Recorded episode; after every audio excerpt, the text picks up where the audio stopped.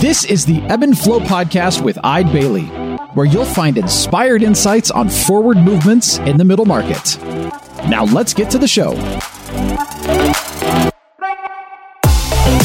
Hello and welcome to Ebb and Flow. I'm your host, Clinton Larson, and October is Cybersecurity Awareness Month. So today we will be talking about what businesses need to know about cybersecurity. And joining me to talk about cybersecurity is Michael Nugier, Director of Cybersecurity at Eide Bailly. Welcome to the podcast, Michael. Thanks, Clinton. I appreciate it. Glad to be here. And for our listeners who are wondering what is cybersecurity doing at an accounting firm, uh, can you give us a little overview of what you do here at Eide Bailly? Yeah, absolutely. I'm the, the head of or the director of cybersecurity services at Eide Bailly. And so Eide Bailly actually is more than just an accounting firm. We actually have a whole technology consulting practice uh, that specializes in, in data analytics, uh, IT, uh, management for our clients, as well as um, CRM, Salesforce, and Sage implementation, and cybersecurity. So we we have uh, a very large technology consulting practice to help our client base and uh, just the the United States uh, in general. So what we are seeing is that cybersecurity is uh, becoming more and more of uh, a focus for all of our clients, and and so I decided to jump into Eide Bailly and bring my experience to run some services and help our clients improve their cybersecurity posture. Great. And as I said, it's, it's Cybersecurity Awareness Month. But uh, as you sort of spoke to just now, cybersecurity has become a topic that organizations just can't ignore anymore or can't minimize. It's just, it has to be top of mind. So let's just maybe start there. Why is cybersecurity such an important topic now for business owners and organizations? Yeah, I think the goal of business is to grow and to continually grow and, and, and expand. And the thing that, that I always come back to when I do have conversations with with anybody about cybersecurity is that you know 20 years ago if you didn't have an internet presence you weren't going to be successful in business 10 years ago if you didn't have a social media presence you weren't going to be successful right. uh, in business and today if you don't have a cybersecurity plan and strategy to protect your organization and respond to cyber attacks, you're not going to be successful. Your growth is going to be stunted or potentially going to go out of business, right? There's there's two st- statistics that I come back to here. The first being in the last 12 months, 55% of organizations have experienced a cyber attack. And so that's, that's a little over half, right? That's, that's a pretty compelling wow. argument to, to, yeah. to protect your organization. And then the second is the, um, the more compelling, and, and it pertains to small and medium sized organizations, 60% of organizations that experience a cyber attack go out of business within 12 months. So wow. that's that's a pretty large number. Right. Um, and so and it, it pays to focus on building your strategy, your vision that involves cybersecurity and, and creating this culture within your organization to protect your organization's data um, moving forward. That's going to apply to the growth of your firm those are really compelling numbers. I, I, had no idea it was that high. In terms of like these businesses who are being uh, or are suffering cyber attacks, I mean, how easy is it to detect or or find out? Like, how easy or hard is it to to know that you're the victim of a cyber attack? That's a very broad question to, to answer, right? Because it, it all depends on on what your focus has been from an IT and cybersecurity perspective, right? If it hasn't been a focus, it's a lot harder to detect until something has happened, right? You can't access your data. One of your clients is stating that your data is on the internet, right? You finding out from these secondhand resources. That happens all the time, right? The big the big concern out there right now that everybody sees on the news is ransomware. Right. Ransomware is when a malicious actor or cyber attacker loads a piece of software into your into your network that encrypts your data and holds it at ransom. You can't access it and you can't perform any of your day-to-day uh, functions because that that data or your systems are un- inaccessible essentially. So uh, we're, we're all seeing ransomware come. We've seen three, four large attacks this year spanning from five million dollars in ransom all the way up to seventy million dollars in ransom. Oh, wow. Now that's not that's not something that we're we're seeing in a small business. These are actually large multinational organizations, but we are seeing hundreds and thousands of dollars of ransom in the small business world. These cyber attackers are getting into the environment. They live in your environment for up to 96 days undetected on average, right? Which gives them a, a whole quarter to understand what you're, what's happening in your environment. So they know enough about your environment, if not more about your environment than any single person within your organization because they've had this dwell time. Uh, and so, right, ransomware is just the, the the beginning, right? We're all worried about that, but there's there's a lot of other concerns around that. It's not just paying a six figure, seven figure, eight figure ransom. It's it's the impact that comes after that. The business interruption. Can you can you go two to five days or even longer without utilizing any of your systems, your financial systems, your ordering systems, your payment systems. And most organizations can't. Um, and then from there, right, if it becomes public, do you have the PR inside your firm or inside your organization to respond to that? Mm-hmm. Uh, there's a lot to consider. And so these all have financial implications. And then if data is stolen, there's fines, there's lawsuits, there's there's a ton of things to consider when it comes to uh, a cyber attack. You know, you mentioned the the over 50% of the businesses, you know, that are uh, suffering a cyber attack. And, you know, you're talking about ransomware. I was curious, like when cyber attackers are looking for a target, are they looking for low hanging fruit? Are they are they looking for the easiest route? I mean, what kind of businesses are they targeting? Is there any rhyme or reason to that?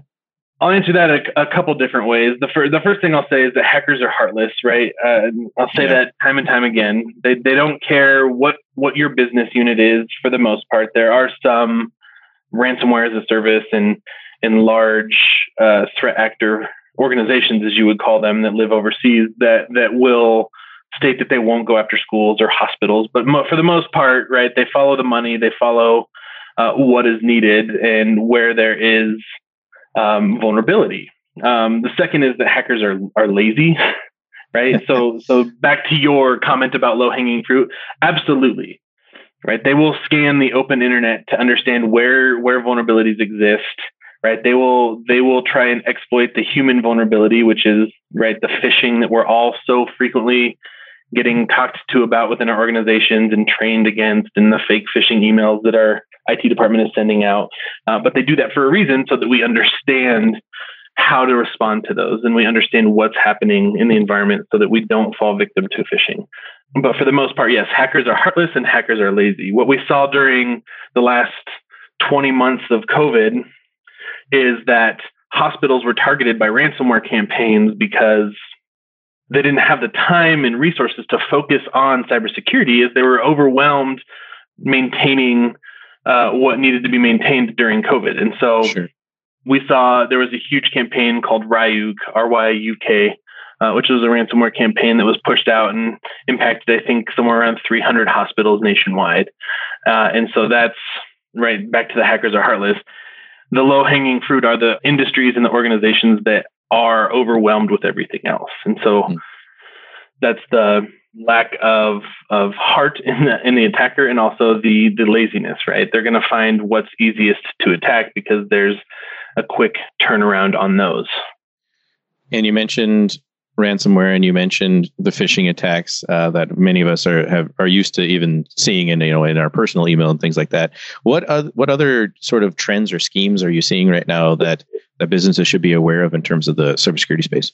So ransomware is is the big one that we're seeing in the news, and so I'd, I'd be remiss if I didn't bring that up. Uh, phishing also, but when we talk phishing um, as a scam, it, it, rolls up into the concept of social engineering, and so it's not just emails that are coming to your work email; it's also the phone calls that you're getting that that are either robocalls that are scams like, hey, this is the FBI, and if you don't pay us five hundred dollars in iTunes gift cards, we're we're going to send you in front of a magistrate. Which most of the time I don't refer to a judge as a magistrate, so that's a huge right uh, selling point for me, right? And so those are called vishing or voice phishing, right?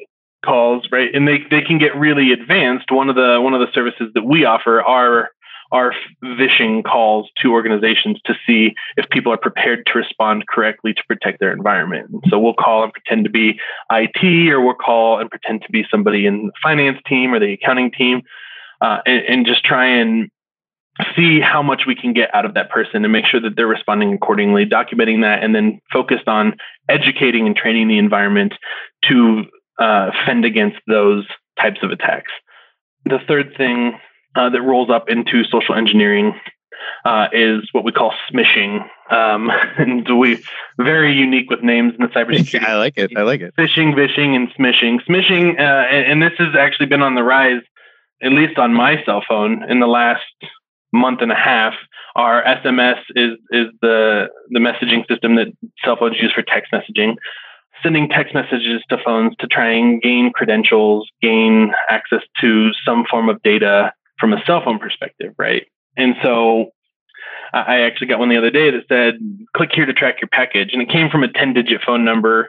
You know, FedEx usually uses a five digit phone number when they text people. And so uh, I looked at it and I was like, well, one, I'm not expecting a package. And two, right, this is coming from like a 720 Colorado number. Why would I click on the link? Or, right. uh, you know, I've gotten a lot from like, hey, your receipt was chosen from Costco. You just won $500. Click on the link. Who doesn't want to win $500? Right. also, we're all not that lucky. So let's just let's take a step back and think like it's not your lucky day. You didn't win five hundred dollars from Costco from whoever's cell phone texted you that. So smishing is is one of the big trends, and I think what what I pivot to from that social engineering aspect is that uh, a, a lot of what I talk about is the attack surface which is basically the the area the surface of attack that a threat actor has, right? That a malicious actor or cyber attacker has.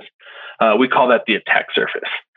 20 years ago, the attack surface was your desktop computer. Maybe you were fortunate enough in your organization to get a laptop, um, but you weren't allowed to work from home. Working from home was was few and far between mm-hmm. 20 or so years ago. Uh, and then over the last two decades, we've transformed the way that we do business to not just doing it on laptops and desktops, but doing it on our personal devices like our cell phones, mm-hmm. our work, our, our home computers, right? And that extends the attack surface of your organization, right? Specifically your cell phones, right? If you uh, were to get one of those smishing texts and click the link and they asked for your email and password and you did your work email and password, you just gave away your passwords. So uh, our attack surface is, is over doubled. It's probably tripled or quadrupled in the last uh, two decades, and and it's getting even. I don't want to say worse, but it is. It's getting even worse, right? Like mm-hmm. one of the things I do when I'm talking to a group of people is I ask people to raise their hand and say who can change the temperature of their house from their cell phone. Right? Mm-hmm. That is another internet connected device. It's at your house. We all transitioned to work from home in the last 20 months or a lot of us did at least. And so we mm-hmm. brought our laptops from work home, connected it to our home network, the same home network that our kids' laptop and our kids' Xbox or PlayStation is connected to. And this opens up our attack surface, the vulnerabilities that exist across all of the different technologies in our house is is tremendous. And so from a a trend perspective, our attack surface has has increased significantly, giving giving way to attackers to find new uh, greater avenues to attack us. And then that leads to my last trend, which is sophistication. My first ever ransomware, I was working with the state government at, at the time, and uh, we got a ransomware on one of our computers at one of the departments uh, that we were managing, and it was $500. And we were all worried, oh no, we got ransomware, let's stop it mm-hmm. before it spreads. But it was only $500. So, like, let's not spend too much time trying to decrypt the data, we can spend five hundred dollars, right? The last ransomware I worked on was almost four hundred thousand dollars. Right? And so at that point, like that's a completely different conversation to have with your CFO or your controller to say, where do we get this kind of money to pay for this kind of ransom? Maybe we should do something about it instead and try and pull from backups. And so the sophistication has gotten a lot more intense, right?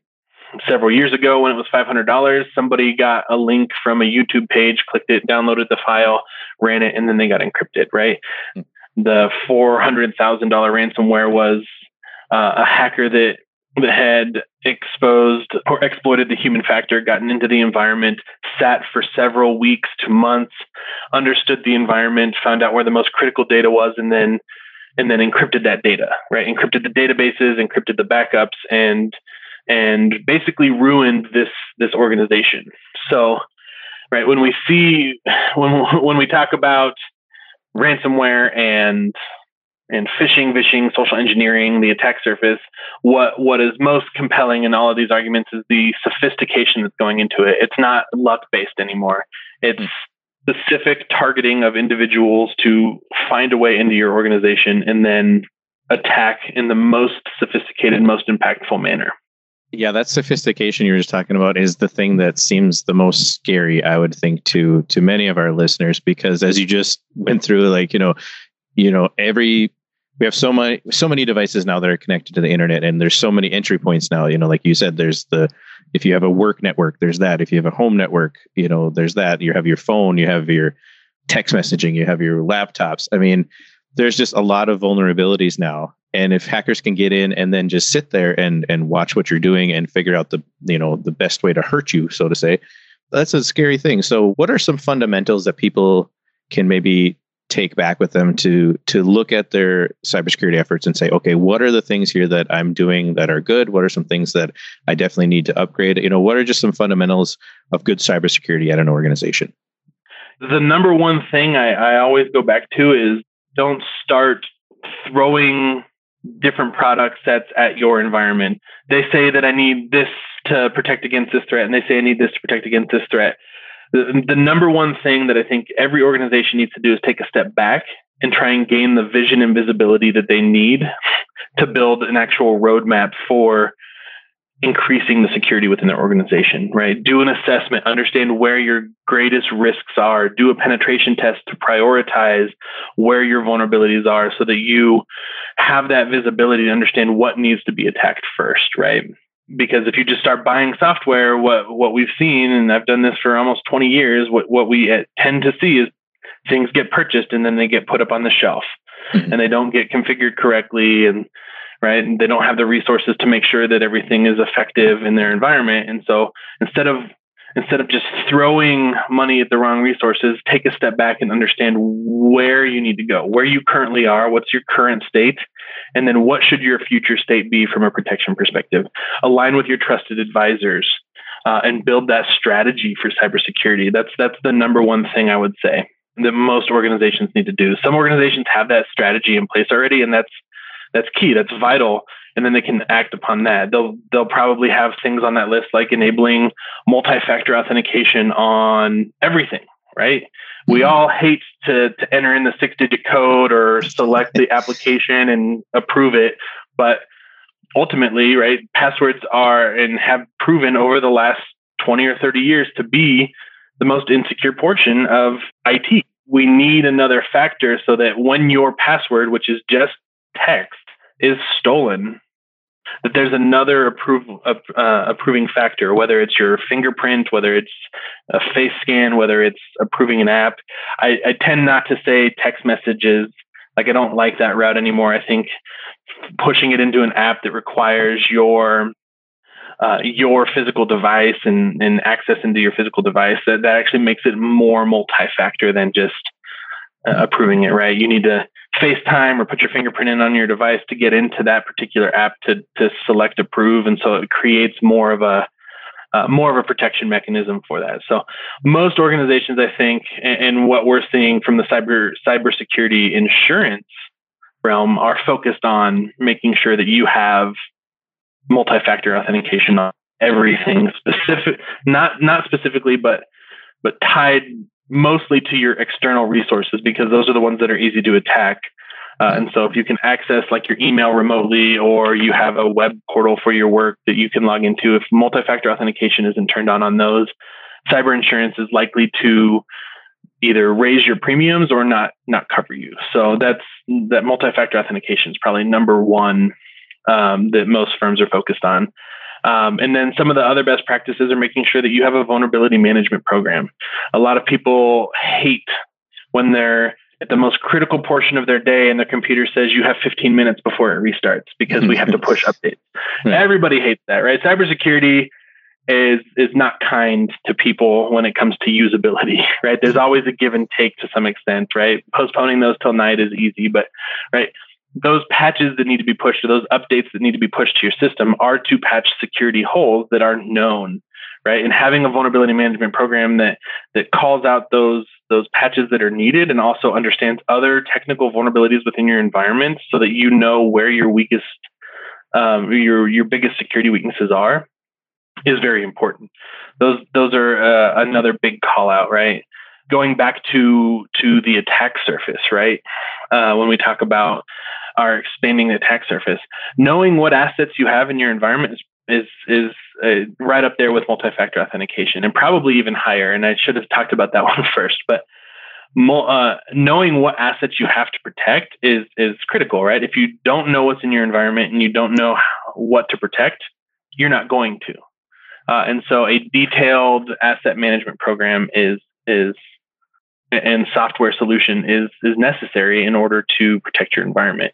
And a lot of frameworks, right? There's a lot of cybersecurity frameworks out there um, that'll that'll organize these, right? One of the big ones is the the CIS or the Center for Internet Security has 18 things to focus on or 18 different controls to focus on. The top two are asset inventory, like hardware asset inventory, and then software asset inventory. Hardware has vulnerabilities and software has vulnerabilities, and they're continually increasing in vulnerabilities as we create new versions of Windows or new versions of the software. Vulnerabilities are inevitably going to be written into those softwares because things are changing in the way that we're we're creating features adds vulnerabilities inevitably. And so knowing that you have those softwares is, is the first step, right? Knowing where you are and then understanding where those weaknesses are uh, and fixing them is that future state from a software and hardware perspective.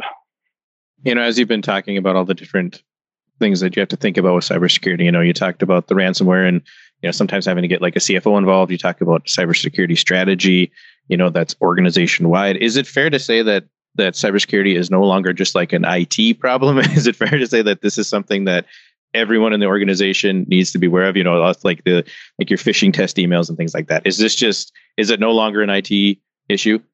Oh, I appreciate you bringing that up. I think that cybersecurity was never just an IT issue. Okay.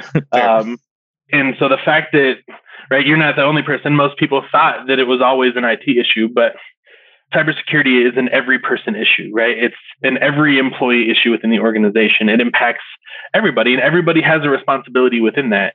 You get emails, right? You access certain types of data within your organization. You have certain privileges within your organization, and so you are responsible for making sure that you don't you don't accidentally get impacted from a phishing email. So you have a responsibility to to go through that education and understand how to review those phishing emails when they come in and make sure that you're not falling victim to it. You have a responsibility to make sure that the data that you have isn't being managed improperly.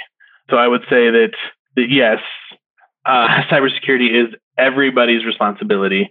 Um, and what drives that is the culture of the organization. So if that's not being pushed from the top down, from the the C-suite, from the board, from the partners, whoever runs the organization, if they're not pushing that, there's a responsibility for cybersecurity, for the protection of the data that you handle as an organization, because it's not just your data, it's it's people that are impacted outside of the organization, your customers, your clients, whatever that is. Right? If that isn't coming from the top and there's not this culture of cybersecurity as a part of the organizational culture, then then that would probably be a, a great place to start for most organizations. So, related to this idea of creating a culture of cybersecurity and creating a strategy around your cybersecurity, how should organizations go about doing that? Is that something that involves all senior leadership? Is there best practice there? What should organizations, how can they start having those conversations? Yeah, so that needs to be that needs to be a priority for all organizations. I think, right? If you don't have the confidence or the resources within your environment, utilizing a trusted partner, um, you know, right, coming to Eide Bailly and saying, "Hey, can you help us with this?"